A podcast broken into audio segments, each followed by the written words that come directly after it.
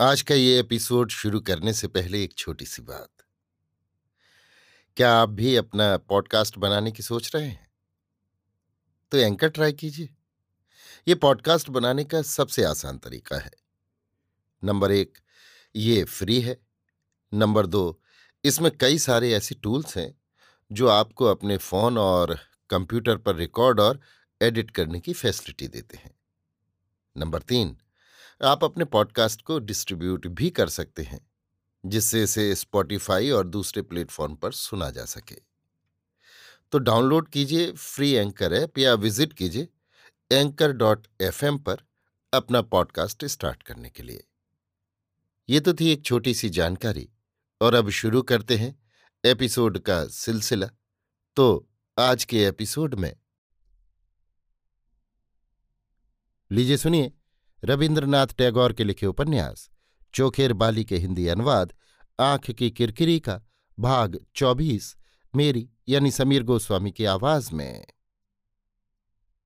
उस दिन नूतन फागुन में प्रथम वसंत की हवा चलते ही आशा बहुत दिन बाद संध्या के आरंभ में छत पर चटाई बिछाकर बैठी थी।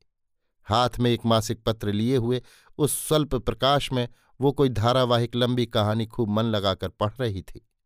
कहानी का नायक तब साल भर बाद दुर्गा पूजा की छुट्टियों में घर आते समय रास्ते में डाकुओं के हाथ पड़ गया था। आशा का हृदय उद्वेग से कांपने लगा। उधर अभाग्नि नायिका ठीक इसी समय विपत्ति का स्वप्न देखकर रोती हुई जाग पड़ी। आशा से अपने आँसू रोके न रुके। आशा कहानी साहित्य की उदार समालोचक थी। वो जो भी कहानी पढ़ती थी, वही उसे बहुत अच्छी लगती थी। और उसी वक्त विनोदनी को बुलाकर कहती थी, किरकिरी, तुम्हें मेरे गले की सौगंध जरा इस कहानी को पढ़ो। ऐसी सुंदर है कि क्या कहूँ? पढ़ते पढ़ते रुलाई आने लगती है। किंतु विनोदनी भले बुरे का विचार करके अपनी समालोचना से आशा के उच्छ्वसित उत्साह को बड़ी चोट पहुँचाया करती थी। आज की कहानी पढ़कर आशा ने यह निश्चय किया कि वो इसे महेंद्र को पढ़ने देगी। कहानी पूरी पढ़कर ज्यों ही उसने मासिक पत्र बंद किया त्यों ही महेंद्र आ पहुँचा। महेंद्र का चेहरा देखते ही आशा उत्कंठित हो उठी। महेंद्र ने ज़बरदस्ती प्रफुल्लता लाने की चेष्टा करते हुए कहा, अकेली छत पर बैठी किस भाग्यवान का ध्यान कर रही हो? आशा नायक नायिका की बात बिल्कुल भूल गई, बोली, आज तुम्हारी तबीयत अच्छी नहीं क्या? महेंद्र ने कहा, तबीयत तो अच्छी ही है। आशा ने कहा तो फिर भीतर ही भीतर किसी दुश्चिंता में होगी। मुझे साफ़ साफ़ बताओ ना क्या बात है? महेंद्र ने आशा के पानदान से एक पान उठाकर मुँह में डालते हुए कहा, मैं सोच रहा था, तुम्हारी मौसी बेचारी ने कितने दिनों से तुम्हें देखा नहीं है। एक बार अचानक अगर तुम उनके पास जा खड़ी हो तो वे कितनी खुश होंगी आशा कुछ उत्तर न देकर महेंद्र के मुँह की तरफ़ देखती रही। उसकी कुछ समझ में नहीं आया कि महेंद्र के मन में सहसा, आज फिर क्यों ये बात नए रूप में उठी आशा को चुप देखकर महेंद्र बोला, जाने को जी नहीं चाहता तुम्हारा? इस बात का उत्तर देना कठिन है। मौसी को देखने के लिए जाने की इच्छा तो होती है, किंतु महेंद्र को छोड़कर जाने की इच्छा नहीं होती। आशा ने कहा, कॉलेज से छुट्टी लेकर जब तुम जा सकोगे, तभी जाऊँगी मैं तुम्हारे साथ। महेंद्र ने कहा, छुट्टी तो मिल जाएगी, पर मेरा जाना बिल्कुल असंभव है। मुझे परीक्षा के लिए तैयारी करनी होगी। आशा ने कहा तो जाने दो, फिर कभी देखा जाएगा। महेंद्र ने कहा क्यों? जाने क्यों दो? तुम तो जाना चाहती थी। जाओ ना, हो आओ। आशा ने कहा, नहीं, मेरी जाने की इच्छा नहीं। महेंद्र ने कहा, उस दिन तो इतनी इच्छा थी, आज अचानक वो इच्छा कहाँ चली गई? इस बात पर आशा आँखें नीची करके चुप बैठी रही। बिहारी के साथ संधि करने के लिए बाधाहीन सुअवसर की चाह में महेंद्र भीतर ही भीतर अत्यंत अधीर हो उठा। आशा को चुप रहते देख उसे अकारण क्रोध आ गया। बोला तुम मुझे भीतर ही भीतर संदेह करने लगी हो क्या? इसीलिए शायद तुम मुझे अपनी आँखों के सामने रखकर पहरा देना चाहती हो। आशा की स्वाभाविक मृदुता, नम्रता और धैर्य महेंद्र के लिए सहसा अत्यंत असह्य हो उठा। उसने अपने मन में कहा, मौसी के पास जाने की इच्छा है तो कहना चाहिए कि मैं जाऊँगी ही। जैसे भी हूँ मुझे भेज दो। सो तो नहीं। कभी हाँ, कभी ना, कभी चुप। ये क्या ढंग है? सहसा महेंद्र की इस उग्रता को देखकर आशा विस्मित और भयभीत हो उठी। बहुत कोशिश करने पर भी उसे कोई उत्तर नहीं सूझा। उसकी कुछ समझ में नहीं आता कि महेंद्र क्यों कभी सहसा इतना प्यार करने लगता है और क्यों अचानक ऐसा निष्ठुर हो उठता है। इस तरह महेंद्र आशा के लिए जितना ही दुर्बोध होता जाता है, आशा का कंपित चित्त, भय और प्रेम से उतना ही उसे कसकर बांधना चाहता है। आशा महेंद्र पर संदेह करके उसे अपनी आँखों के आगे रखकर पहरा देना चाहती है। ये कठोर उपहास है या निर्दय संदेह? है सौगंध खाकर उसे इसका प्रतिवाद करना चाहिए या बात को हँसी में उड़ा देना चाहिए?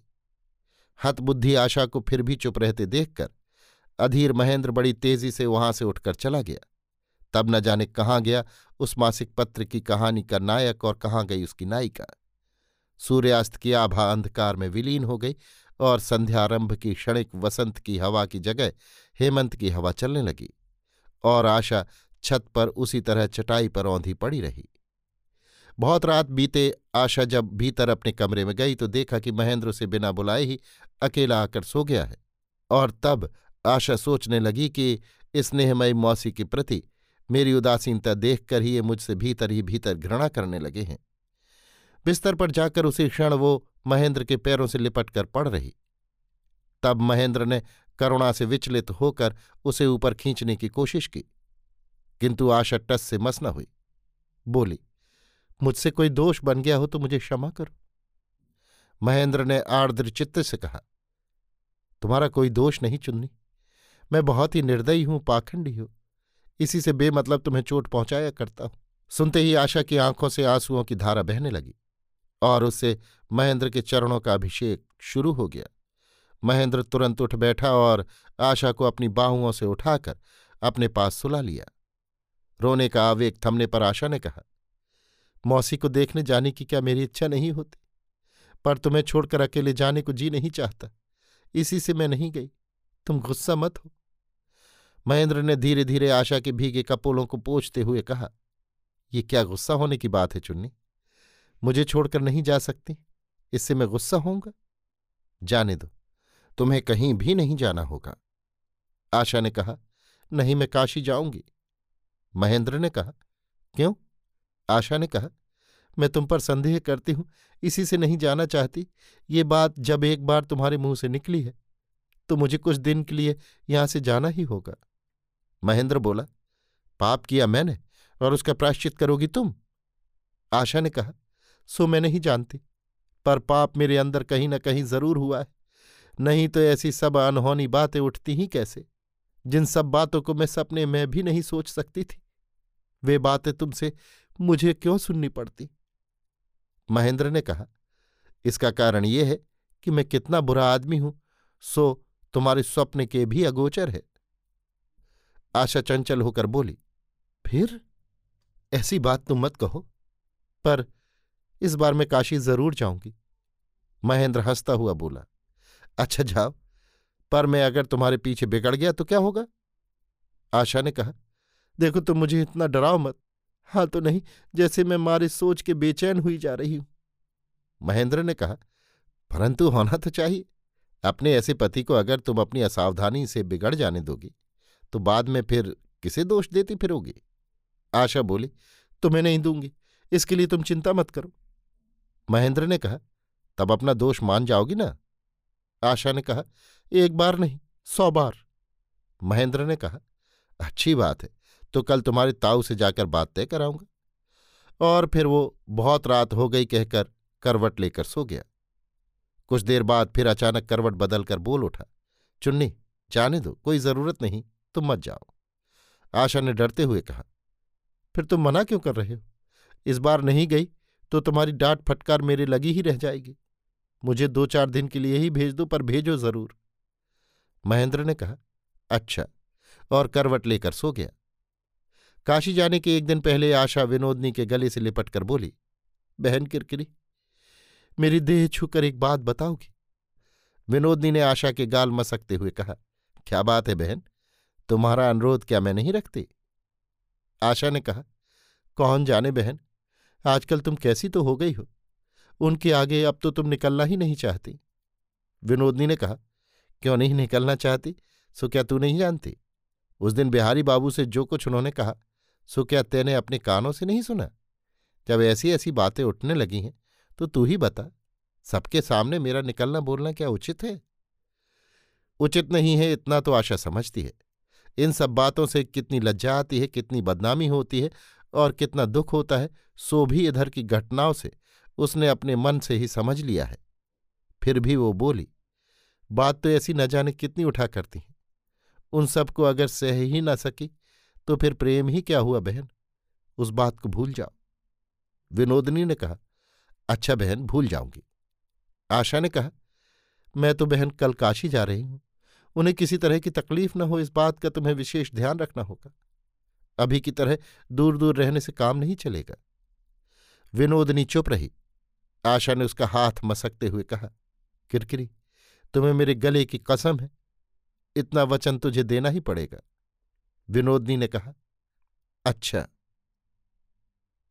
अभी आप सुन रहे थे रविन्द्रनाथ टैगोर के लिखे उपन्यास, चोखेर बाली के हिंदी अनुवाद, आँख की किरकिरी का भाग चौबीस, मेरी यानी समीर गोस्वामी की आवाज़ में।